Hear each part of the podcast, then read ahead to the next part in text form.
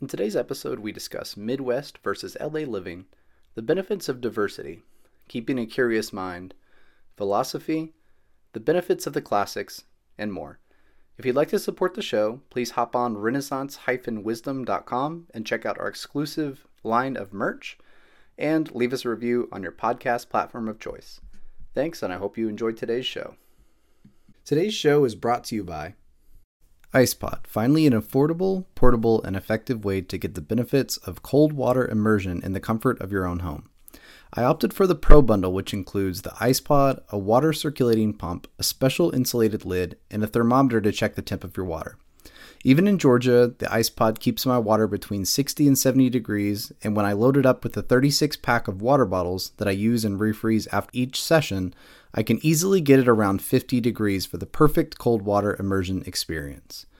Despite being light and portable, the IcePod is super durable and it's the perfect solution for anyone who wants to experience the benefits of cold water immersion without spending thousands of dollars for a home water chiller or trying to DIY your own. Cold immersion can help with recovery and muscle soreness, raise dopamine levels, help you wake up and be more alert, help you to burn more calories, mobilize brown fat, and more. Visit podcompany.com and use my special promo code SHANE 50107 for $10 off your order, and each sale helps to support the show as well. Stay cool out there, people. Are you looking for the perfect high protein snack that isn't loaded with stuff like MSG, nitrates, and sugar? Carnivore Snax is the perfect high protein snack made from quality grass fed beef and salt. That's it. Each bag uses one pound of high quality beef, lamb, pork, or chicken, salt, and nothing else. Aside from being easy, healthy, and convenient, they also taste great. These snacks are not just another jerky, they are way better. Give a bag a try, and I know you'll keep coming back. Check out Carnivore Snax, spelled with an X dot com and enter coupon code SHANE05137 for 15% off your order, and each sale will help support the Renaissance Wisdom podcast as well.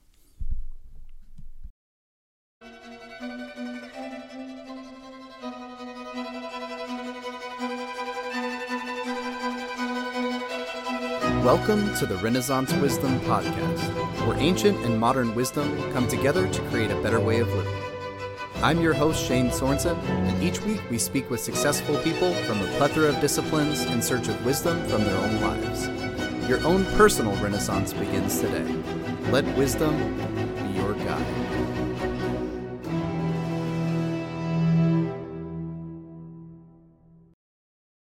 Hey, everybody, welcome to the Renaissance Wisdom Podcast. I'm here with today's guest, Laken Romine. Welcome to the show.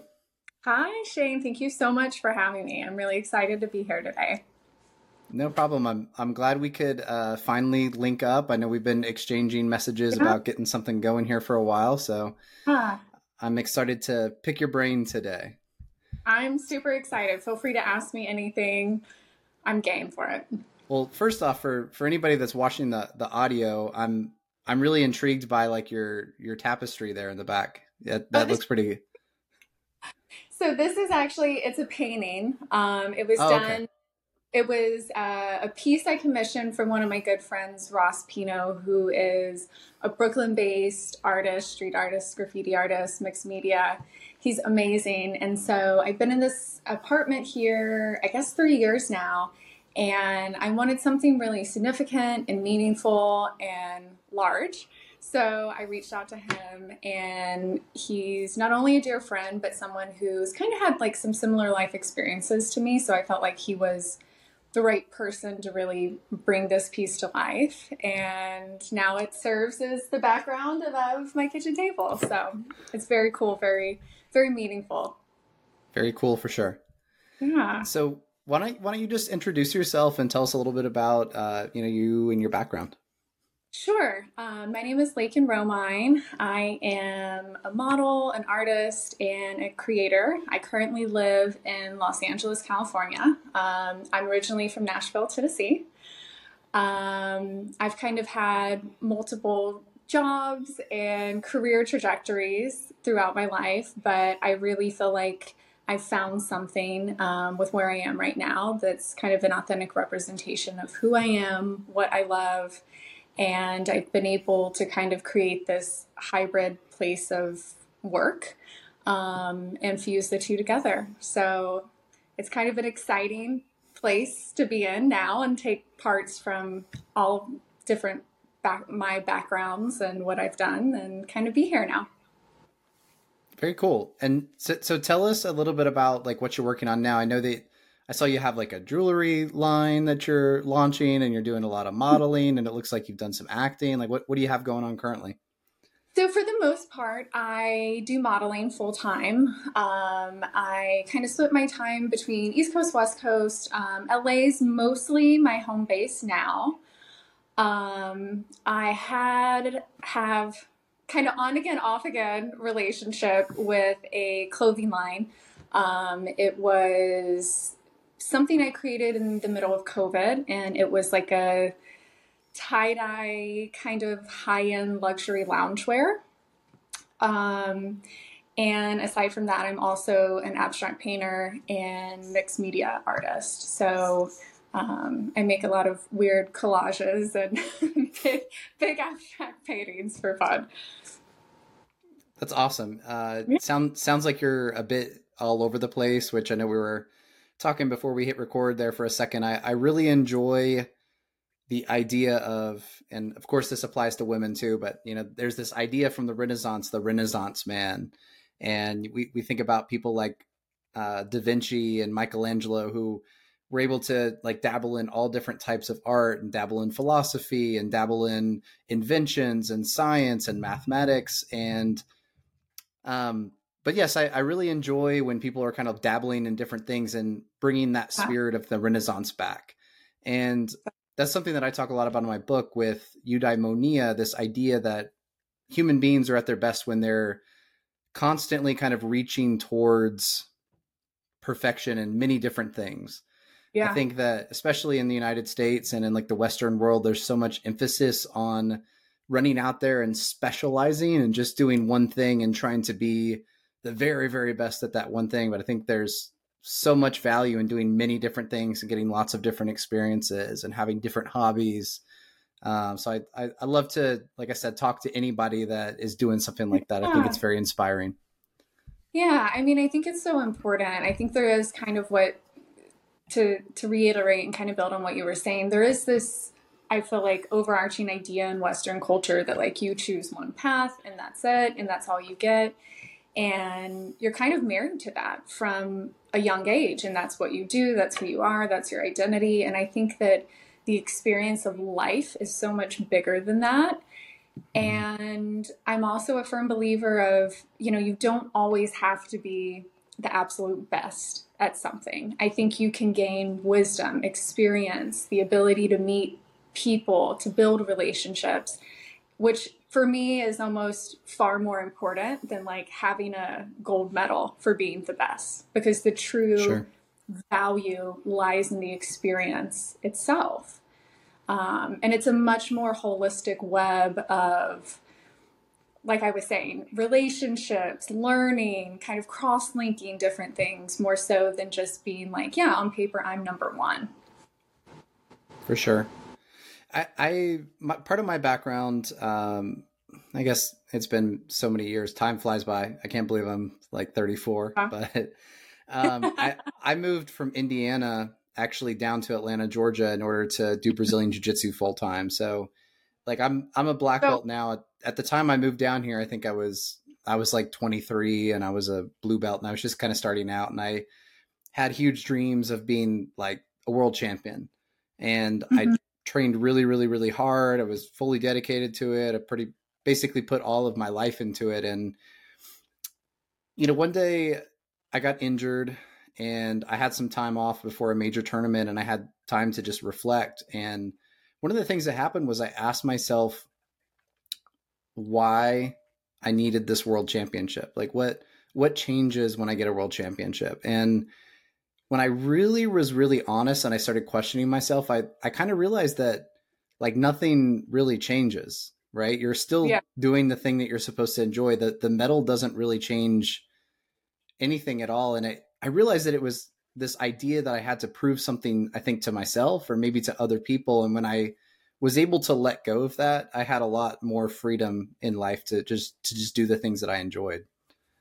Absolutely. It's kind of like dangling the proverbial carrot in front of yourself for yeah. all of eternity. Like, okay, once I do this, I'll feel this way. Once I do this, I'll feel this way.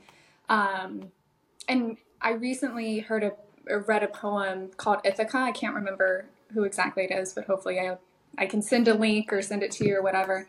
And it was basically kind of what we were talking about that it's not the accomplishment or the end goal or like becoming you know meeting this mark. It's more so the person you become on the way to meet that mark that really matters. And that is within itself the greatest reward. Absolutely. So. and and we do this thing i i've been thinking a lot about this in you know just recently but this idea that we always postpone like our happiness we, yeah. we tell ourselves you know i'll be happy when i get this yeah. and then we get there and then there's the next thing and the next thing and the next thing and happiness and contentment really is a choice in this moment i i think it's so true that if you can't be happy now exactly where you are exactly in this moment you can never reach happiness until you can learn to be happy in the moment, right? Because happiness is experienced in the moment. It's not experienced in the future. Yeah. Absolutely. And it, it like you said, it's a choice. It's For a sure. thousand a choice. Tell tell me a little bit about uh, I'm I'm always interested. I'm a I'm a Midwestern boy. I know we, I was telling you I'm from a little little tiny town in Indiana, and you coming from yeah. Nashville, which isn't the uh, isn't a little tiny town, right? It's a used to be when I was there.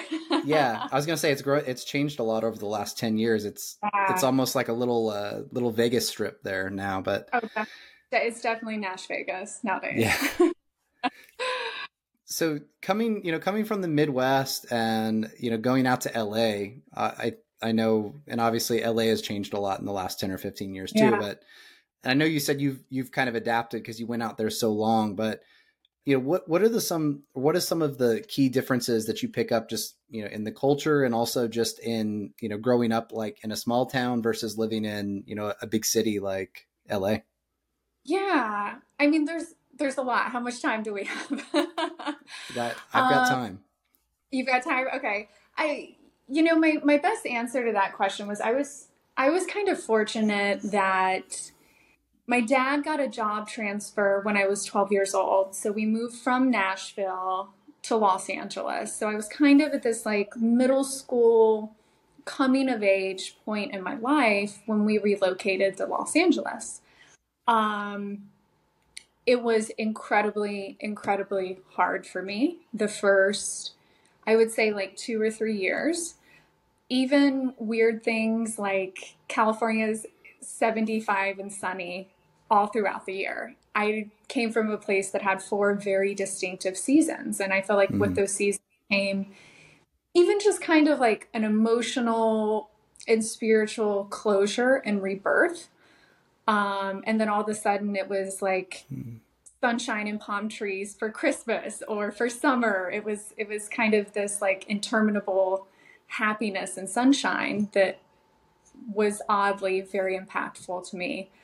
Um, the people were very different. The lifestyle was radically different. The values were very different.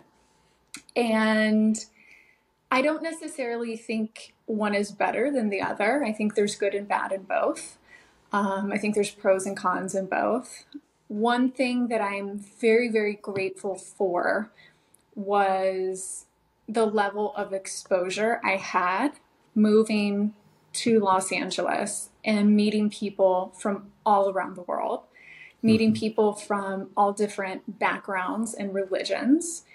And it kind of changed my view of how the world worked and how I saw things and even what I thought was possible.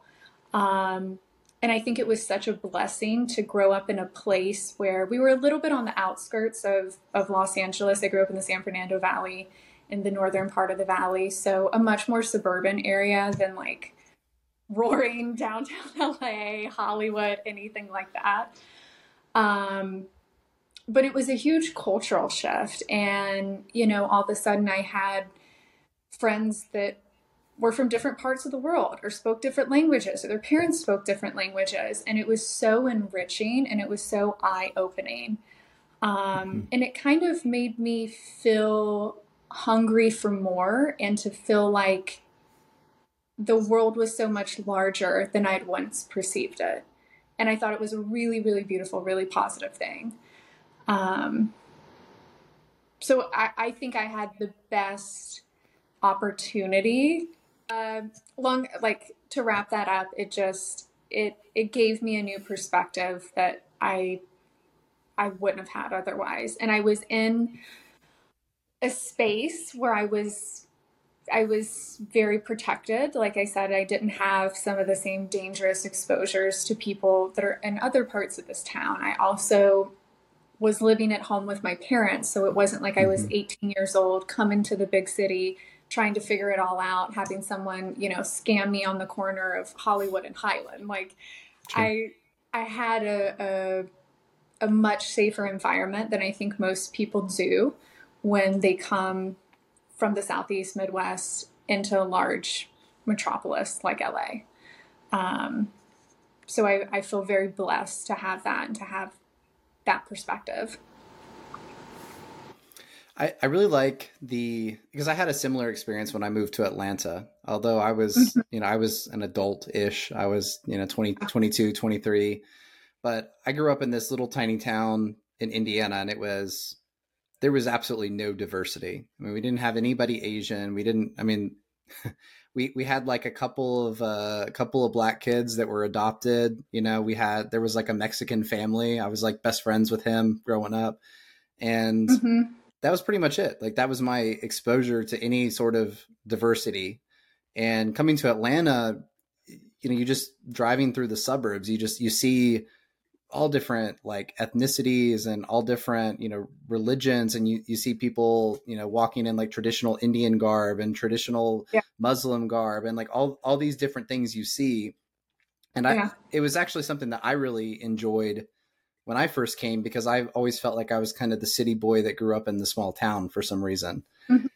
and um you know it it's kind of sad because I feel like before everything became so politically charged, things like diversity, like hearing diversity was kind of inspiring to me because they were like, you, yeah. you, really get to see and experience and go through all these different cultures and learn. And like you said, expand your mind, but it's everything's become so polarized now that it's almost like any sort of like opposing views kind of get like shut out. And I think that we, collectively as a society we've divided ourselves so much that we have like one half sitting on one side of the aisle and one half sitting on the other side of the aisle and there's so much that people could learn from people from everywhere and i uh sure. I, I hate to see that i hate i hate that polarization yeah. the fact that people don't really get inspired by learning from someone that maybe they disagree with anymore it's like people yeah. can't really talk yeah i mean i th- i think it's kind of it's it's definitely at least in my lifetime, and it feels more polarizing. And I feel like as a country, we're more polarized than we've we've been, which is odd, um, and kind of sad to see because I would, I, I'm of the same mindset that like I love to learn from people that are different from me or that see the world through a different lens that I do. You know, I feel yeah. like I studied anthropology and history in undergrad, and it was one of the most eye opening things because I was able to get outside of myself and to say, oh, wow, I've actually never thought of that perspective. I've never considered that or whatever. And so you're given an opportunity to see the same story from somebody else's viewpoint. And I think it's a really beautiful, really powerful thing. Um, and I think we should listen to each other. I think, you know, even if it's five different people that are looking at the same thing, everyone's going to have a different point of view and a different uh, contribution to the storyline. And I think there's value in that, an immense amount of value in that. Yeah. That, yeah, I just, that, that's one of the big things I, I hope that we'll see a change in in the coming years is maybe a decrease in that polarity where people are able to have discussions again because it's like I remember even not that I was overly political when I was a kid, but I can remember, you know, people I could like I can remember the time when Democrats and Republicans like didn't really believe that much different. You know, like they had certain things that they disagreed on. Sure. And sure. you know, they may argue about those things at like Christmas dinner, but it's like now everything is so charged where it's like you go to a family get together and people are just like nothing like you can't say anything. You can't like yeah. Yeah, or yeah. or people just disown like you, you, literally see families just disown family members because they have a different, you know, political belief. I know that's just politics. It's like it, that's different than like diversity and you know talking about people of different religions. But I just I don't know. I, I miss that like open that openness. I miss, I miss that sense of wonder that I had when I came to Atlanta for the first time, and like you did when you went to LA, and you're like, wow, there, there's all these religions, there's all these worlds that I've never even envisioned. You know, it, it's such a uh, such an inspiring thing to just to be around that. It is. It it, re- it really was, and I feel like it's such a keystone of my life. And I know in the future when I have children, I want them to have that same level of exposure, um, just to different people and to different ways of life and walks of life and religion and background and languages. It's it's such it's such a beautiful place to be in and such a beautiful thing to see. Yeah. I, I wanted to ask you a little bit about uh, I know that you have a little bit of acting experience. Like I saw that, you know, you you were like a child star on The Invited. It was like an old older horror movie and um Yeah. Do you I mean do you have any plans of getting back into that? Do you do acting? Is that something that you just did as a kid that you hate now, or like what, what's that like? You know, it is it is so funny, Shane. So um, I got into acting. So I don't tell this story much, but it was when I lived in Nashville, and mm-hmm. um, I was in fourth grade, and we had a fourth grade play that we had to do, and there were four classrooms at my middle school and each classroom um, was assigned a different type of like Tennessee history or whatever. So we got the classroom I was in got the Grand Ole Opry, and um, each kid in the classroom had a different character, and my character was Minnie Pearl. I don't know if you know her or have any idea no. who she is. She was she was really she was like a famous Grand Ole Opry actress. She was also on the show Hee Haw, which was like a redneck SNL in the 70s mm-hmm. and 80s. Um, but I played her and I absolutely fell in love with theater acting. And I thought it was amazing and so fun.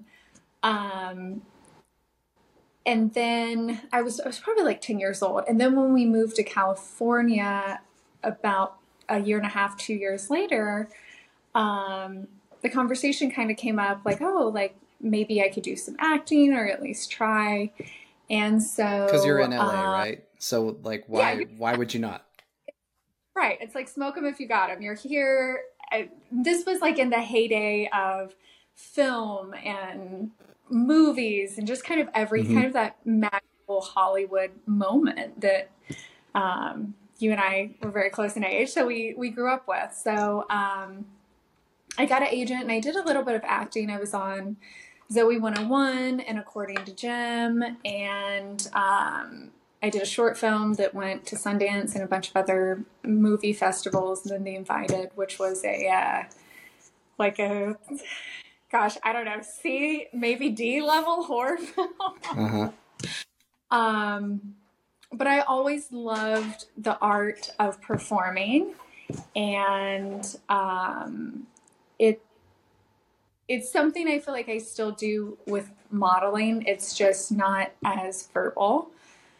Um, however, it's come up to me and it's been in many conversations recently where people have been like, "Oh, have you know, have you done acting? Would you consider acting? Do you want to do acting?"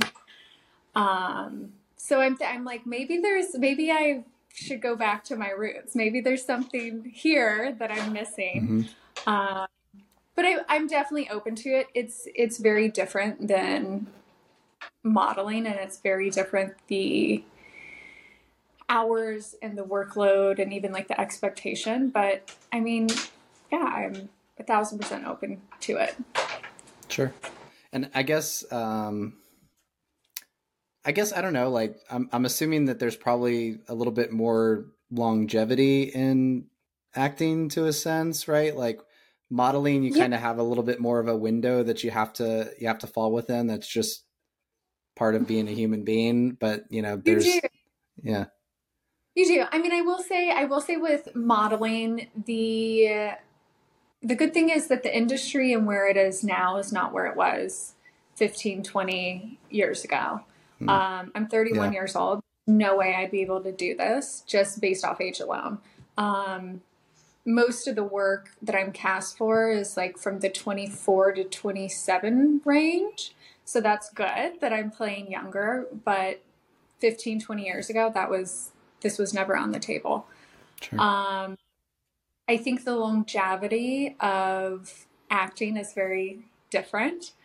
Um, but it's also, you know, it's, it's, it's hard too. Like, yeah. unless you were doing big roles or you're on a sitcom or you're, you know, a, a big star, it's, it's really hard to make money and support yourself, um, doing that. I mean, what what was your experience like being being a teenager? Because it sounds like a lot of the acting that you did was kind of in like your teenage years. I mean, how is that like when you're still so? I guess like formative. Is it confusing to to start like adapting to different roles when you don't even really have yourself figured out yet, or? I mean, there was different. There was definitely some some like weird things that I think about it in yeah. retrospect. Um, I think I hadn't had enough life experience to really understand some of the roles that I was reading for. Um, I have an incredible family. I had an incredible upbringing. Um, I had a great community of friends, and like I would get these crazy dark scripts, and I was like, I don't even know. I don't know what's happening. Yeah. Um, but at 31, I think it would be a different story because I've had so much more life experience uh, it was very confusing, I think, when I was younger. And um, by the time I was probably 14, I was like, I don't want to do this. Like, a school play is cool. Um, you know, getting up, acting with your friends for two or three weeks to do a Romeo and Juliet or like whatever the school production was, was still fun to me versus trying to like wrap my head around these bizarre different characters that I, I just couldn't comprehend.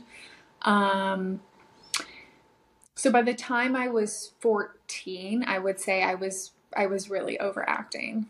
Um, yeah. And maybe even a little bit before that, I I fell in love with sports, volleyball, track, and so um, that really took up most of my high school experience.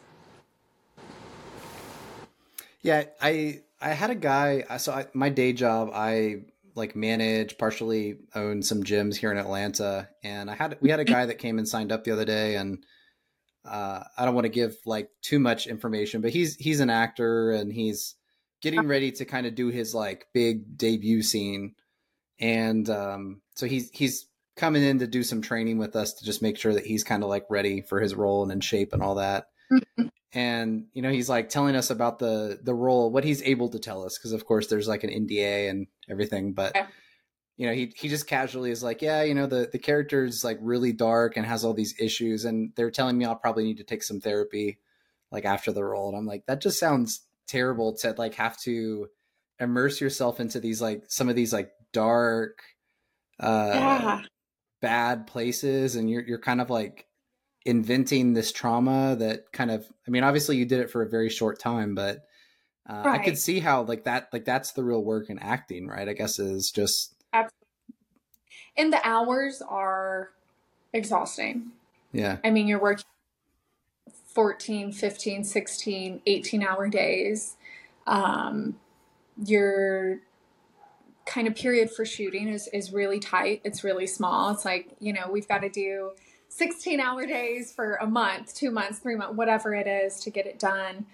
Um, my boyfriend's in film. He's he's a producer, and so his job is is I feel like close enough to you know storytelling and, and kind of the parts of movies and film that I really love, but it's not so um, in the trenches really. Yeah, because that's tough. I mean, it's it's trench warfare and like you know you see I don't know, parts you read for on billboards and you're like, oh, that could have been me. Um, and I've heard it from different friends that are actors or uh, different people in the industry. And it's just, it's, it's very psychologically tough. Not only I think to, to be an amazing actor, you have to go to dark places and very complicated places. Mm-hmm. Um, but I think on the other side too, you're navigating an industry of, long hours, low pay, your rivals, this, that. Like it's it's not for the faint of heart, I would sure. say. And so yeah, I mean it it sounds like generally you're you enjoy modeling more. It seems like that's really what you're you're gravitating to. Is there do you have like any experiences through modeling that really stand out or any like memories any things that you've gone through that you really think back to? Oh, absolutely. I mean, I, the one that I always jokingly call my magnum opus is um, I walked for uh, Schiaparelli, which is a high fashion couture designer based out of Paris. And um, the original designer, Elsa Schiaparelli, was very good friends with Salvador Dali. And the line mm. still kind of pays homage to the surreal designs and kind of the, the surreal spirit of Elsa Schiaparelli. And so um, I would say, I think like three, four years back, um, the the runway show was actually at the Salvador Dali Museum, and Salvador Dali is my favorite painter. Um, so it was so cool because here I was in this Parisian haute couture walking next to some of my favorite pieces of art ever created. And it was this really, really beautiful dynamic fusion. Um, and I, like, I still, I still look at the pictures from it. I'm like, there's no way this actually happened to me because it's such a cool moment. And it was such a beautiful marriage of both art and fashion. Um, so that one always like is very, very high up for me. That's awesome. And yeah. it, it, it kind of leads me into the next thing. You know, I, I know that you're you're very into art. You're into mm-hmm. architecture. I know that you said you studied um, you know, anthropology and I know you're into architecture and reading. Yeah. What is it about, you know, the past or what is it about some of these older things that inspires you? Um, it's a, it's a complex question. I think sure. I think good art for me, I feel like is God materialized. I feel like anything that I look at and feel that I'm inspired by, it kind of brings me closer to the highest version of myself. Um, at least that's my perspective on it. mm-hmm. um, I think history for me has always been something that I've loved. I was so fortunate. I had uh, I had five great grandparents until I was ten years old, four until I was sixteen, hmm. and my last great grandparent passed away when I was twenty eight years old. So I had this amazing connection to my family that they'd lived through both world wars and the depression and all of these changing events that I only knew about from books, but I had the ability to talk to them about. I used to watch old movies with my great grandmother, and she would introduce me to Hitchcock movies and old foreign films. And so I got to kind of see what was celebrated in her time with her, with someone who was actually there. Um, and I think all of those play a really significant role in my life. Um, I also just love when I was young, I loved ancient Egypt, and I believe Howard Carter found King Tut's tomb in 1922, which kind of set off this like massive boom of this ancient Egypt obsession throughout the world. And a lot of 1920s and 1930s Art Deco is inspired and taken from kind of this discovery of, of this ancient Egyptian tomb and so those weave together always appealed to me. Um, my favorite movie growing up was The Wizard of Oz, and seeing that with my grandmother, and also just the influences of seeing the actual footage from the original movie premiere with Judy Garland and with everyone at the Grauman's Chinese Theater uh, was really iconic too. So it was kind of cool to um, have all of those moments together and then draw from them. I think too maybe I just romanticize the past, mm-hmm. as I think as I think some people do. You know, you look back and you're like, oh wow, people were so much more artistic or expressive, and it's like, well, maybe, but who really knows? You know, that could just be your own romanticism of of days gone by.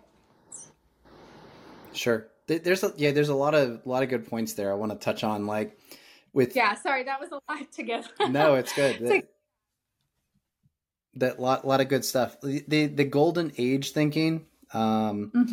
I can't remember what this movie was, and I, like I always I want to say maybe it was Midnight in Paris, but I don't I don't know if it was, but it was like this movie where this guy lived in like the semi-modern age. It was like the 2000s and he talked about how great like the 1960s were. And then he yeah. or I think it was like the 1940s. And he like goes back to the 1940s oh, and like one film, Midnight in Paris. It was Midnight in Paris, right? Yeah. Okay. and then Paris. and then they go back to like 1910 and then everyone's like, "Oh, like 1890 was so great." And they just keep going back and totally. they just keep going back and there's they get back and they realize there's all these problems in the people that are living. So I, I think that that's certainly something that I try to think about when I, you know, when I look back to like the Renaissance, uh, this, you know, this golden age that I look back to is like, yeah, it was a lot of good stuff, but you know, the plague killed like 70% of the population and, uh, you know, there were huge divides in like the wealth gap and yeah, so there, it is important, I think, to not romanticize too much, but to appreciate, you know, and something that that I talk about in my book, and especially in this like kind of modern climate that we're in, is when you talk about Western philosophy, or you talk about like the Renaissance, or some of these like, you know, when you talk about Rome or Greece, a lot of times people kind of just put it off, and they're like, well, you know, those they're just colonizers, and they're like, and it's like we're supposed to forget all of the great things that we learned, all the art, all the sciences, all the developments, all the good, just because you know maybe they they owned slaves at that time or because like they they weren't as enlightened right? But period like societies go through these periods where you know maybe we get a little bit more open minded but there's this progression towards something right? And I, I, it is important right? Like not to get caught up in the golden age to to recognize that the times weren't perfect but at the same time yeah. to be able to look objectively and pull things that are valuable out because there Absolutely. there's so much wisdom like you said from even even just back from like the the World War II generation or the people who lived through the Great Depression I mean imagine how much wisdom those people have or had to to pass on to us and people are like oh they're just old you know like just yeah. don't listen to them um but it's life experience brings wisdom if you keep your mind open. You you have a, a, little bit of an open mind to just try to pick up those those things as you go. There's so much yeah. that you can teach somebody. Absolutely. And, you know when you talked about art too i think that like something i dislike about modern art and not all modern mm-hmm. art right? I don't want to completely generalize but like the super super like crazy postmodern or like the dada art for example like you know, like I get it. I get it. it's a statement, but to me, when you when you go and you look at an exhibit and there's like a toilet and it has like yellow paint all over it, like that's not, you know, what does that really inspire? I know maybe there's some kind of message there. I get it. It's an expression. Yeah.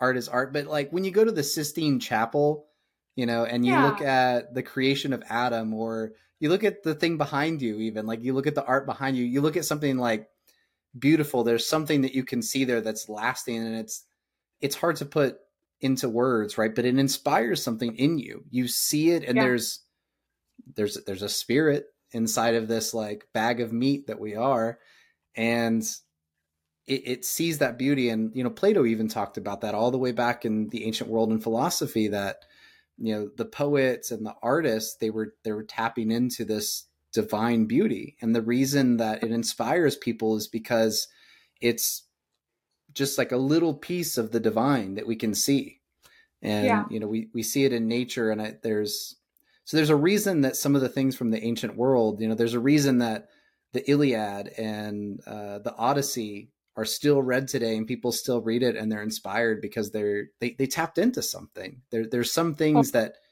transcend the time that they were written in and i think it's important you know for us to appreciate that not to just throw things out but Yeah. So, on the topic of reading, right? I know that sounds sounds like you do a, a fair bit of reading, and you're you're pretty diverse in what you get into. Like, what are, what are your some or, some of your favorite topics or favorite things to read? um, like top five. Top Well, five gonna- favorite books. I'm gonna ask you later in the in a later section. I'm gonna ask you your top two. So I'm gonna make you narrow it all the way down to two. But Okay. like just in general, I mean, do you you enjoy uh, you know fiction, nonfiction? You enjoy history, a little bit of everything. like a, a mix a mix of everything. I'm not as into fiction. Um, I prefer more nonfiction, history, um, philosophy, poetry. There's my romanticism showing again. Um, even like, I don't want to say like pseudo self help, but like the Four Agreements, I, I think is an incredible book. Mhm. Um, but things that offer wisdom um, and some degree of application for me are what really stick out the most. And Yeah, I- I tend to Yeah, I I had a, a long period, like maybe ten years of my life, where I basically decided I wasn't going to read fiction anymore. I was like, I, I only Yeah. want to read stuff that I can learn from, and I, I, I just dug into all these like, and self help is a really broad, it's such a broad category, but Right. you know, I'd I'd read books on speaking, I'd read books on sales, I'd read books on uh, just general self help, on relationships, on how to become a man, like all all this different stuff I read, and I just absorbed, and I guess over time those things helped me sort of shape who I am.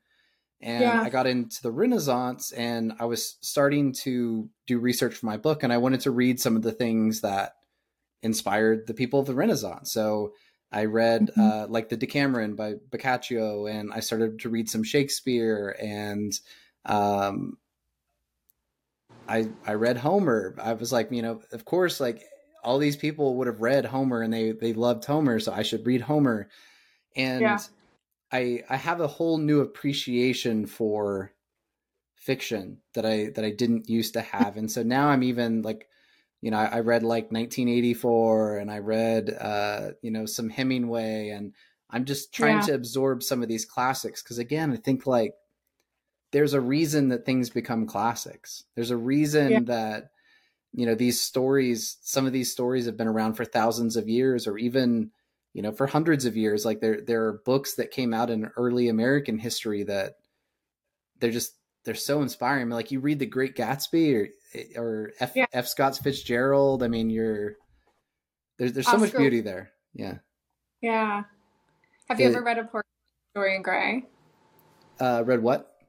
A Portrait of Dorian Gray? I have not. It's definitely one to check. I love it. I reread it almost every year. Um, I think Oscar Wilde's brilliant, but I think you would enjoy it because it's very much in that same vein of an incredible classic that really just it's a piece of heaven for sure. Sure.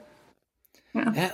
I don't like I don't know what it is about some of those period pieces too that it's mm-hmm. just it's just inspiring. It taps into you. It's I, I guess it's just it's raw. It's emotional. It you, it really taps you into like that heartbeat of life. I suppose you know they're they're able to. Um, I, I guess it's something I've been going through. Right, I've been going through a lot of spiritual things recently, and I think so much about how we get so caught up in life. Like mm-hmm. we're we're so fixated on just uh, going to work and making money and paying bills and our our yeah. dreams and our goals and our ambitions that sometimes it's like we don't even stop to think about like the people that we care about or the people you know the things in our lives that we truly cherish so something i've been trying to do a practice of more recently is just being grateful and prayer and reminding myself of the things in my life that i take for granted and i suppose that's what some of those books do right is it just it, it takes you out of your life for a second and makes you realize there's more to life than just like consumerism just the acquisition of, of things.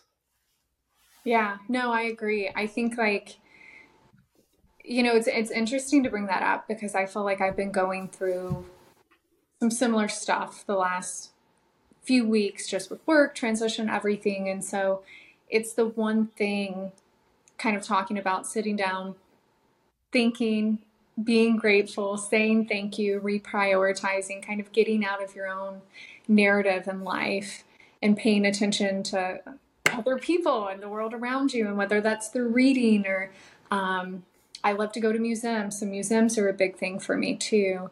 But it's so important. I think it's so important to even say thank you because, like we were talking earlier, you do all these things, you accomplish all these things, but you're never, it's like by the time you get it, you don't even care about it. Right. And it's so important to have the gratitude for the things you once only dreamt of.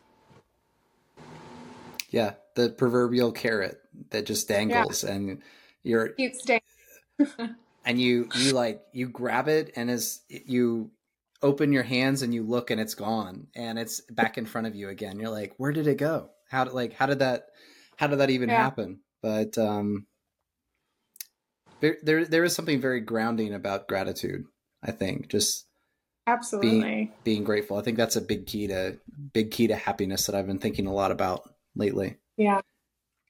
And I think in a in a way you're able to also ironically it's almost like more thing more good things start to happen because I think you shift your perspective and you're like, "Oh, I'm not just focusing on the one thing I don't have. I have nine amazing things. And to begin with, I was just looking at the one thing I didn't have, whereas now I'm looking at the nine incredible things I have and maybe the one thing that I feel I lack. Right. There's something to the law of attraction, right? That there's yeah. there's something to it. Like I I Very still real. sometimes I'm like, you know, I, like maybe maybe there really is some kind of charge or some kind of like energy thing mm-hmm. happening mm-hmm. um I, I recently was reading through. There's this, I think it's called the Gateway Experience. I don't know if you've read this. It's uh, it's this declassified document from the 70s um, that the CIA did, and they call it. It's like called the Gateway Project, and they basically were looking at mediums and meditation, and they were trying. They were using like sound frequencies to allow people to escape their bodies and have like transcendental experiences and go out and like interact with the world. And it, it's really crazy because, like I said, this is a CIA document that got declassified, yeah. but it he literally says that life is a projection, like everything in the universe is a projection, and that there's evidence for this. And of course, it's like science from the 70s. It's pseudoscience. Take it for what you will, but sure. um, someone in the CIA and the the government, you know, 40 years ago thought that or 50 years ago thought this was important enough to put together Yeah. and um whether you believe in all the like the the woo woo or not, right? There's a it is true that when you focus on the things you're grateful for, when you focus on the things that are good in your life, it seems like Mhm. more things keep coming and you, you're more encouraged, you have more energy, you get out there, you go after more things, and it's like you're in this mindset of abundance and so you you give more freely, you you receive more freely versus when you're thinking about everything that's wrong, it's like one good thing comes in and you just like grasp it and because you grasp it so hard it like a relationship right if. If you believe that the only thing in your life that could make you happy is a relationship and that's it's going to be so hard for you to have a successful re- relationship because Yeah. that person is going to be like chained up right there's going to be so much pressure on that person to try to be your source of happiness versus once you've completed yourself once you find happiness within you have love to give as opposed to just like always pulling um Right. And I think it's the same thing with just everything in life, right? The more the more you're complete, the more you're grateful, the more you have love to give, the more those things are attracted to you. Absolutely. Absolutely. I think it's I think it's very much like you said the law of attraction. I think what you focus on, you become. And when you focus on the gratitude and being and understanding that you yourself are already whole and full and you're not lacking or needing of anything, I think those things come back to you in your life tenfold. Right. Sorry. Oh, good. Even Better. even yeah, I don't know. Today is like the day of uh the day of tech difficulties. I don't know what is going Yeah? on. Yeah. You're disgruntled. I was like, oh yeah. Yeah. Um it I th- even just like basic confidence though, right? With Yeah. like when you feel good about yourself, you're confident, you go out like imagine, you know, you're you feel like everything is wrong and you go to a job interview and how different the same job interview could be in a day where you wake up and you think about everything that you're grateful for and you think about like I, I experience it in sales all the time. Um Mhm. sometimes in sales you get in this slump where it's like you're just you're selling everybody. Everybody that walks in the door signs up, like everything's going good and then you get like 10 people in a row that come in and like you couldn't have sold them anyway. They they just weren't ready to buy. Yeah. But then you start like questioning yourself and you're like, man, I don't, like maybe I'm losing it. I had like 10 people in a row and I couldn't sell them. And then like you kind of have this like desperation of like the next person that comes in, I've got to sell them. And then the person Mhm. shows up and it's like they want to buy, but it, they can sense your your desperation, and then you'll, Right. Yeah, and you end up in this Yeah. slump where you don't sell anything for like a week, and you you're just questioning everything. You're questioning yourself, and Right. then you know something happens, and you sell one person again, and you're like, okay, like I can still sell, and Oh, yeah. um, No, I, I, it's the same way with me for castings. Like I'll, you know, think think I'm feeling good or whatever, and I'll go in and I'll be like, hey, I think that went really well. Uh, didn't get the job, and then it's like I'll go to another casting, and it's it's the same thing. I'm like, wow, I really I want to book this, or I need this, or it's so important to me, and I didn't get it, and then yeah, the fourth, third or fourth one I'll go into, I'll be like, you know what? This client would never like me. They'll never want me. It's a casting call of 200 people, and then you book it like that. and it's Mm. because you don't want it, yeah, because you don't have that desperation. And it's, it's, I think sometimes too, like there's just a presence versus even, I struggle with it too, having control over the situation or wanting to be able to control the situation. And a lot of times when I just take a step back and I'm like, you know what? I'll, I'll just give it to the universe, give it to God. And it, honestly, it usually works out much, much better for me. Try to, like you say, just force it to have, force, you know, your clients to sign up or to do whatever it is. It's like, it's, it's just too much. Um, That that makes me think of this story. So when I was doing Brazilian Jiu Jitsu and I was competing, I, I put so Mhm. much pressure on myself because I, I wanted to be a world champion. Like this was it.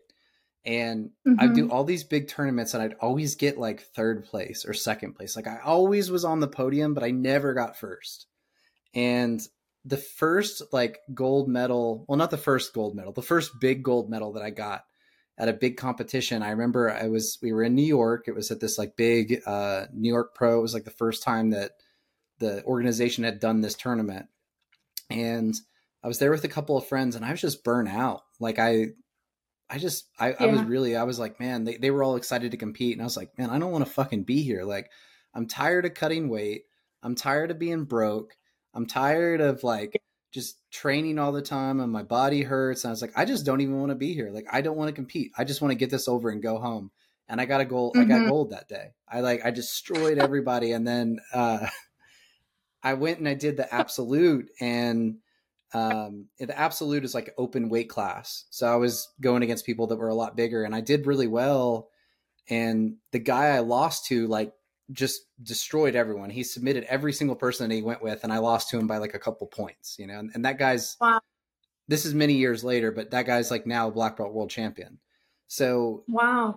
It, it was when I just didn't care that I, I did well. And it, it's ironic that that was happening at a time when I kind of like quit jujitsu and I stopped training for a while. And that was probably when I was at my very best was that day that I just didn't even want to be there. I just, yeah, yeah. Yeah. It's so funny. It's like the grave irony of life. It's like, how do I find this yin and yang between wanting, doing, being my best, and then also just knowing that like I can't I, I have no control over certain things, and it's it's just a divine. I don't know. It's crazy. I struggle with it all the time. Yeah, it's a balance. It's one of it is, it, but it's one of the things that I I think is it haunts me the most because it's such a fine line in my mind to be like I did my absolute best versus should I do something more? Am I doing enough? Um, mm. I don't know. It's some it's something I really I really it's a it's a hard hard place to be. yeah, it's it's a hard like I've I've been thinking so much lately through philosophy too about these like these polarities where a lot of times we think that we just want to be in the middle, you know, we want to find that line but the problem is the line is like always changing too. Right? Because in one situation it's like maybe you need to be five steps to the left of the line and then in another situation you need to be five steps to the right of the line. It's it's not like this straight line. We have to be able to zigzag and at times maybe shift to one side or um back to the other side. And I think maybe that's the part that's frustrating, right? It was like just as human beings, we're like, yeah. give me the blueprint. Like this is the way to do it. But right. it's just it there's no blueprint. There's there's just a way for there's, every situation. Yeah, and I think too like I don't I don't know a ton about jujitsu, but I'm gonna make a, a sweeping generalization that it requires a lot of discipline and a lot of focus um, and structure and mm-hmm. I work great with structure. I'm like, okay, tell me, tell me what I need to do to check the boxes, and we can get it done. How do we fast track this? How do we do this? And you know, life is kind of this. It, it doesn't work like that. It's a it's a much more energetic, holistic experience of, like you're saying, kind of being on this continuum of, of fluctuations and undulations. And so it's more about learning to pivot and adjust than it is having someone pass you a sheet of paper and say, check the boxes. Mm-hmm. And yeah, it's an adventure. yeah. Jiu- Jiu-jitsu is the same way, by the way. It's chaos. Like everyone, everyone talks about like, oh, it's the gentle art and all that, but you're, it's human chess. It's like, you're literally, you're, you're sparring with somebody, you're competing with someone and, they want to apply leverage to choke you unconscious or to break your limbs and you want to do the same to them and wow. there's just there's points and there's time and sometimes th- there are like rules in jiu-jitsu like never do this never do that but just like life right. there there are times where that's not true like you know, someone may say, never do this move, never, ever, ever do this move. Like this move sucks. It's terrible. If you do this move, you're going to get beat every single time. And then there will be like one person that decides to make that their move and they'll just defeat everyone with the move that like everyone said you're not supposed to do because it's terrible and it you know it just people people just make it work just just like life I yeah guess. yeah it's about making it work at the end of the day i think so yeah with um I, I wanted to ask you too i know you said you read philosophy um what you know any any particular philosophers that you really are into or anything you've learned from philosophy Oh, absolutely. I mean, I think the the biggest for me, which is also probably the most well known, is I, I love Meditations by Marcus Aurelius. Mm-hmm. I think it's mm-hmm. incredible. I read it. I was like, wow, where where has this been all my life? Right. Um, I Stoics as a whole are it's such an incredible philosophy for dealing with life, and I at times can be very neurotic and I'm also a worrier. And I'm like, oh my gosh, what if this happens? Oh my gosh, what? And I drive myself and everyone else around me crazy. So finding something to temper that and to look, especially from a much more like, I think with the Marcus Aurelius and many of the Cynics, I would argue, or Stoics, not Cynics, Stoics. I was thinking of Seneca in my head. That's mm-hmm. why he's my favorite. I think he's uh, really interesting and he's very diesel, which I like. Um, uh, but they dealt with things as one as they were. And I also feel like they had such a great ability to pull back from the problem at hand and kind of look at the macro scale of what was happening, what that effect would be, and to evaluate it from a much more logical standpoint, which I think mm-hmm. sometimes, mm-hmm. you know, just very honestly, like, I mean, I take a lot from Stoicism and Zen Buddhism, but I also know that I'm hardwired to be, like I said, neurotic, to worry about things, to be like, oh my gosh, is this enough? Is that, did I do that correctly? So having literature and philosophy and really being able to connect with these people and these thinkers from the past who were so successful and were able to manage their lives and their emotions, which are far more difficult than anything I deal with in a daily in a daily scale, um, is a really incredible thing. Mm-hmm. And I just I, I'm so grateful that I found that wisdom to implement my own life. Definitely. I, I love the Stoics, right? There, there's so much practical wisdom in Stoicism. And a lot of it is about acceptance, and a lot of it is about learning, you know, as like Eckhart Tolle would say, like learning to be the outside observer, right, of your emotions as opposed to letting your emotions run you being the person yeah. that steps outside and says i am a person that's feeling anger is very different mm-hmm. than feeling anger and yeah. I will tell you right because it's all about that balance. I don't know if you've if you've ever heard the there's like a stoic fragment about a stoic teacher that was on a ship. And so he's he's on this ship and then there's a huge storm that comes in and basically everyone thinks they're going to die. Like this ship's about to capsize. It's getting broken apart. Everyone is clinging on the the the ship, like just holding on, hoping they don't get thrown overboard, including the Stoic philosopher, who's supposed to be this like sage like, you know, monk that is unmoved by life and everything. And so they they finally make it out. You know, they they survive somehow, and they're getting out. Everybody's like exhausted. They didn't sleep. Everyone's stressed out. I mean, imagine being on a boat in the middle of the ocean, thinking you're going to die for five hours straight. yeah.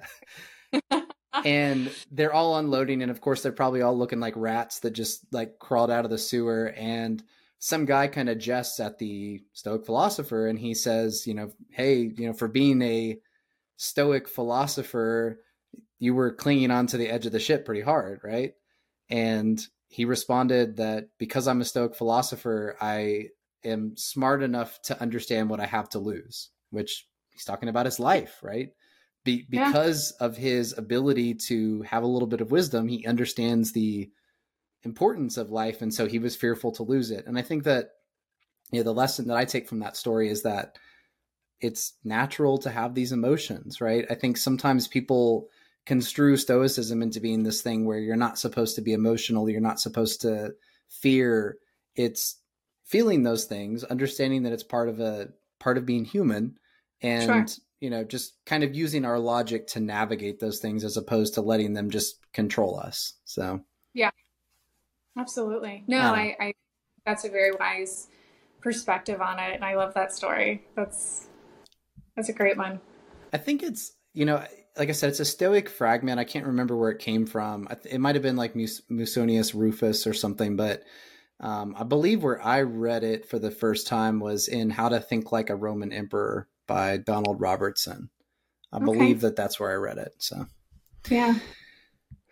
So I want to ask you. I've got a couple of questions I ask all my guests. Okay. I just want to kind of run through um, just a little bit about like habits and some of the things that you know you do mm-hmm. that maybe people can take from your experience. So the first one I like to ask is if you have any like major setbacks or road like roadblocks or crossroads that you've experienced in your life and you know maybe what was it and what was a lesson that you pulled from that thing yeah i mean i think i think for me probably it was getting sober three years ago, um, mm. which is a really it's a huge milestone for me. It's not something I talk about publicly a lot, um, but I'll celebrate three years of sobriety this August next month, um, which Congrats. is a huge. Yeah, that's that's thing. awesome. Good for you. Um, but it was it was the way I, I kind of always like to sign it up, sum it up is that sobriety was the greatest journey home to myself. And it was such a, I think asking for help and getting help could be seen as a setback or a step forward. For me, um, I definitely see it as a massive step forward and just kind of the ultimate redirection of my own life. Um, but it's hard. You know, I, I struggled with alcohol and drug addiction for a decade of my life. So from the time I was 18 to the time I was 28, I don't feel like those years really mattered or had much purpose. I mean, I did mm-hmm. things, I accomplished things, but they weren't to the magnitude or even to the value um, of what I wanted. And it's it's hard to be in your late 20s and be like, wow, I've done nothing with my life and I can't stand the people around me and I don't feel like who I actually am and what I've become even correlate. Mm-hmm. Um, so I don't I don't necessarily looking back take it as as a step back. I'm dealing with, you know, stoic philosophy. I'm I'm sure you know that if you were to ask any of the Stoics, they would say this is this was your fate. This is right. what it was supposed to be, and this was a gift given to you. And so for me, I I really see it from that perspective because I don't think I could be the person at 31 years old if I didn't have that 10 year experience. And at the end of that, the journey back to myself.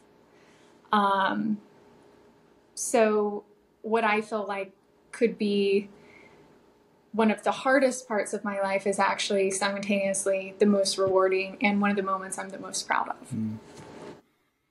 That that's really beautiful, and I, I you know, you. I think I thank you for sharing that. I know it's very personal too, so um, I I think that some people will be inspired by that, and I think that your you know your story is really really striking because as you mentioned, like a lot of times things are kind of like hidden blessings. You know what I mean? Like, for example, yeah. you can get fired from a job and it feels terrible, but it's actually this like great opportunity because it, you know, you get out there and you start that business or whatever where it's, it doesn't, it's not really like that bad or like that traumatic, right? But dealing with something like addiction, right? It's, it's hard to see a positive that comes out of that. It's, it's just yeah. a terrible experience for anyone to go through. And so, I think for you to be able to look back on that and still be grateful for that experience because it made you who you are and it probably gives you a lot more gratitude for life and the person that you are. I think that that's that that's really inspiring, right? Because it's showing how bad something can be and you can still pull something positive out of that. Yeah. I mean, I think it was it's been such an interesting catalyst in the last 3 years like learning how to be an adult person and how to navigate life and um, it's also given me the confidence to ask for more and to also not see obstacles as ending points for myself right. because I know I'm like, oh, okay, like I've I've been through things that are bigger, darker, deeper, etc. I can go through this. I can push through this. I know what I'm capable of. Um, I think the biggest for me was when I started modeling again because two and a half, three years ago, I was working as a medical sales rep. Um, and I hadn't really touched modeling or done much with it since I was young, like I was saying, 13, 14 years old.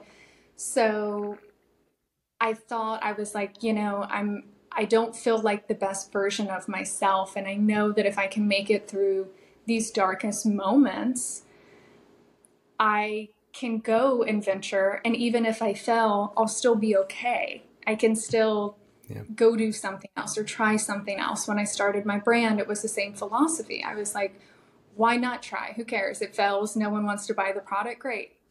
You can go do something else. Like, no, right.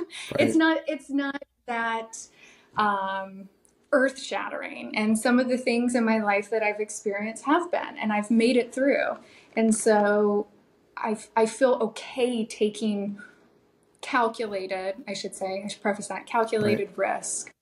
Um, and I'm, I'm so grateful that I was given kind of this bad experiences because it's given me so much more in the process of healing.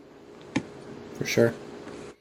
That that's awesome. And it's something that I I really and that that's a huge part of my book. It's a huge part of my my belief set, right? Is that um, just just like the Stoics, right? I, I always say life doesn't happen to you; it happens for you right? Like all these things yeah. that happen, it's it's your fate. And yeah, I think that's one thing that with kind of like people aren't really into religion as much anymore. And I think that's something that we've really, really lost in society. And part of, you know, my belief is part of why we're so, it's so chaotic is because people look at the chaos and they can't see like the beauty of it, right? They can't, they don't have any right. belief that there is you know the ancient greeks believed that there was this like spinner that would weave our fate and people believe yeah. that god was kind of orchestrating things and when you see bad things happening or you see chaos and you believe that there's like a benevolent force or you believe there's a reason for it it's a little bit easier to swallow versus like you're just out there in the chaos and there's no reason for anything yeah it, it's uh Oh. just a, a very different experience. Sorry. You're good. Um, so I'm gonna have to plug my phone up. I'm so sorry. Oh, you're good. It's battery, but I am here. We can. Okay. We're wrapping up too, so. Sorry. No, we're good. I just um, our phones are so so terrible. all over the place. Yeah. They're terrible. We're not ready for this podcast. Yeah.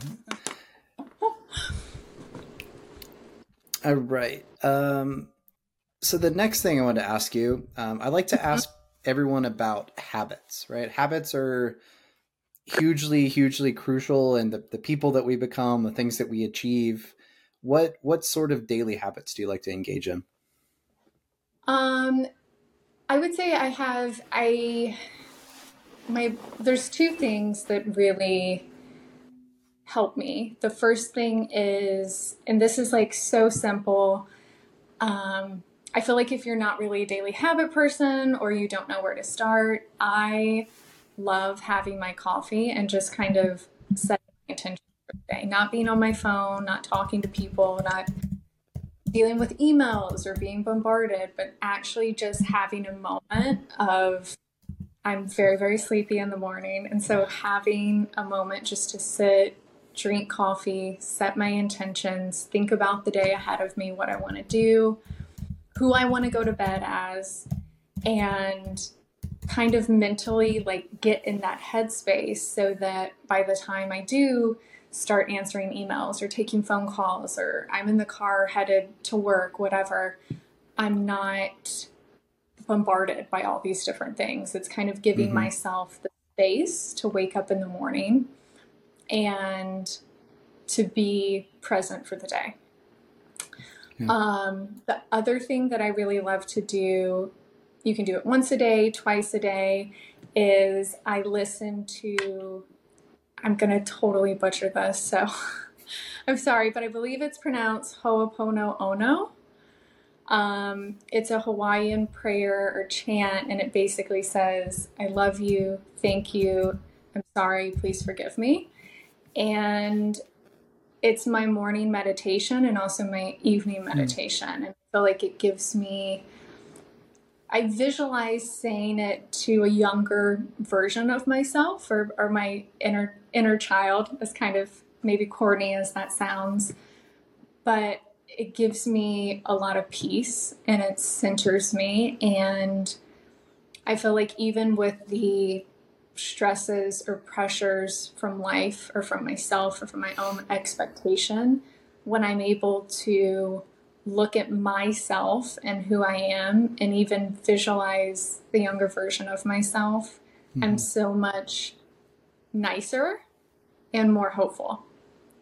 And I think those are probably like my two biggest daily habits for myself that yeah really yeah super important and you know i had just had a conversation the last podcast i did um, i talked with the guy he's you know we talked a little bit about greek orthodox so he's he's greek mm-hmm. orthodox and some I had i've had a lot of guests bring this up like talk about prayer and something that I've been doing, and actually the reason that my alarm kept going off is because I have timers set for like prayer, and I normally try to remind myself during the week. So you know, I'll yeah. do it like first thing when I get up. I'll do like a meditation and take a cold bath, um, and then I'll do like you know like a prayer, kind of like centering around like one o'clock, five o'clock, and then usually like at night, and then before I go to bed, and like that's like how prayer is supposed to work, right? Because it's about connecting you to yeah to God. It's about connecting you to, and you know, in your case, right, you're connecting yourself more to the person that you want to be, your idea of yourself. And we're we're running through life where it's like everything is moving a million miles an hour. There's all these things going on, and when you don't just connect, you just get disconnected. You just you get like a yeah. you're like Lost. a little yeah, you're like a rat in a maze and you're just running around just trying to like find your food, trying to find the water and yeah. Prayer is so powerful for that. I mean, I, I think that that's really that's the point of prayer and I, when you look at like Islam, that's that's where so much of the, their culture and the beauty of their religion comes from is that mm-hmm. that the act of like prayer and submission multiple times reminding yourself and connecting yourself to something beyond yourself. I think that's really really powerful, you know, whether you're religious or spiritual or none of the sort, even if you're just envisioning your inner child and reminding yourself of what kind of person that child wanted to grow up into and mm-hmm. trying to be that person. I mean, that that's incredibly impactful as well. Thank you.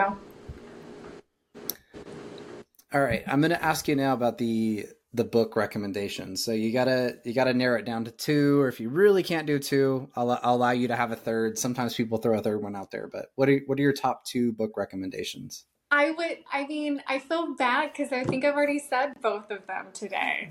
Okay, so I would definitely, I would definitely, definitely recommend Meditations by Marcus Aurelius. I think, especially both of us, Renaissance wisdom and kind of having a stoic flair, I think it's only appropriate sure. to include that meditation. Um, I really love the Four Agreements as well. Um, but I love that one because I feel like it's very tactile and I feel like it gives it's kind of what we were talking about earlier. I love I love the check boxes, right? It's like here mm-hmm. are actual steps. It's not as meta, it's not as philosophical, even though I think there's a great amount of philosophy in it. It's very like, how can I improve day one? And you it's not like you have to spend a lot of money or like oh i'm gonna wake up and change my whole life. It's just very simple things mm-hmm. that i think positively impact your everyday living. Um, how you talk to people how you talk to yourself how you you know handle certain issues etc so i would say the four agreements and meditations by marcus aurelius. Great great great recommendations I, and i have more I'm sure you do. I I approve. Those are those are a good two to choose for sure. Yeah, yeah. I'll save it for our next podcast. what about what about heroes? Do you have any personal heroes or anyone you look up to?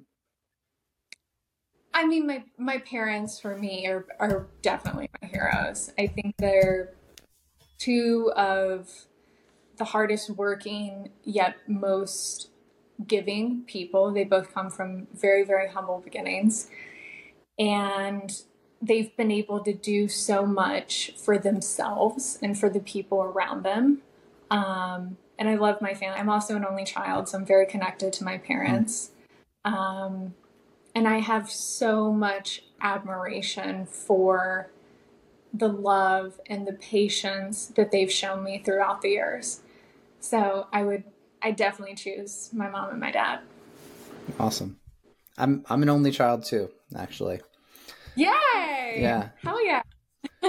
yeah, it's uh I every that's like the the definitely the most popular answer is yeah. parents that like mom or dad. I think that's the really big one for for everybody. I think that's really cool. There's definitely other people I look up to, don't get me wrong, but sure. I also don't know and I don't know yeah. the ins and the workings of, you know, I could say, oh, I really love this model or this business person or this artist, but have I sat with them? Have I seen them at their worst? Have I seen different aspects of their personality? No, they could be awful people for all yeah. I know, you know. But um, I know who my my parents are and who my family is, and and I think the world of them. Awesome. Yeah, I I think that it's uh, it makes a lot of sense, right, for it to be someone that you like you said you know intimately because um, sometimes we have a tendency to idolize folks that really shouldn't be idolized. You know, maybe we can look up to them in one aspect, like, hey, they're a great painter. Let me pi- let me pull this totally. inspiration, but maybe that's all totally. they have to offer. So yeah. And then the last question, which you sort of maybe gave an answer to this already. Uh, I always like to ask people if you could go back in time and mm-hmm. give a mm-hmm. piece of advice to a younger you, presumably a you know angsty teenage version of yourself, whatever. Give yourself some advice. What would the piece of advice be? I I would say that this is going to sound like very Yoda esque, but the answers that you're looking for, you already have the things you seek, the things you want, you already have. Um, and you are the things you want to know, you already know. Hmm. Um, I think it's just a it's a much larger understanding of it's already yours you already know it. You already have it. The answers that you want are inside of you. They've always been inside of you. You've never had to look for other people or validation or approval or anything. Um, the things you want in life, you already have. Uh, the happiness you seek, it's already yours. Mm, so I think that if the one thing I could go back in time and tell myself, it, it would be to share that wisdom. It's it's really well said, and it's it's similar to what the most popular answer has been. The most popular answer has kind of been like keep going or you know trust trust your path or be patient everything will work out but i, I like you kind of take it a step beyond and it it's you already have it within you it makes yeah. me think of i have i have a like a print of this painting of diogenes meeting alexander and i don't know if you've ever heard this story either but no. um, might might be a good spot to end off but yeah there's diogenes the cynic and he's known for being quite a, a rough fellow. He lived in a barrel and he was known to do things like masturbate in public and pee and they called him right. the dog because he just people would throw scraps at him and he'd eat them off the ground and he'd urinate in the streets and at the same time people really what's that i said it's like current day west hollywood there you go yeah it's like skid row all over again uh, so people really look up to him though. He had a lot of wisdom and he just basically believed that everything we had and everything everything that we needed we already had. And yeah. you know, one thing that he had a, a barrel, he had a cloak, uh, just like a garment that would keep him warm, and he had a spoon. One day he saw a child drinking out of the river and he was using his hands. And he was so disgusted with himself because that's what he was using his spoon for so reportedly, he just hmm. took a spoon and he chucked it. He got rid of the spoon, and then he only had two possessions. So uh, Alexander the Great was a young man. He had just inherited a kingdom. He was about to go conquer the world, and he was visiting Athens. And he heard about Diogenes, and he wanted to go meet this man that everyone called the dog. And he went out, and Diogenes was laying in the sun, and his entourage walked over him, and they, you know, they walked in front of the sun as they stood over him, and they said, "Rise up for your king," and Diogenes is unimpressed. He just kind of like rolled over and laid there. And Alexander said that he would give him anything that he wanted in the kingdom. Anything that you ask, I can give it to you. And his reply was to stop blocking the sun. That was all he needed. And supposedly that he was Alexander was so impressed as they walked off. He reportedly said that if he was not Alexander, he would want to be Diogenes. Um, hmm.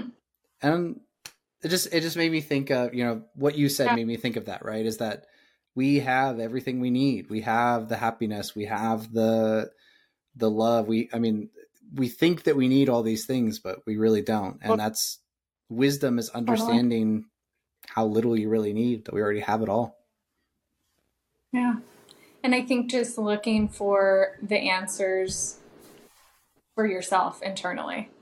Yeah. Um, you you don't need anything. You don't need any of these things. Um, and just being able to to really understand that sometimes to uh, like I can I can even think back to when I was younger and I would see certain things and um, maybe I would connect pieces that other people didn't or I would you know put together be like, oh, I think this is a really good idea. And other people would be like, mm, I don't know, I don't see it. And I think as I've gotten older, I've realized those were my blessings to see. They weren't for other people, they mm-hmm. weren't for, you know, other people to understand what I needed to see in that. Um, I feel like it was God and the universe kind of being like, this is for you. So whether it's a friendship or it's a, a professional relationship, that's something you know you should monetize or whatever that's for you. And so yeah.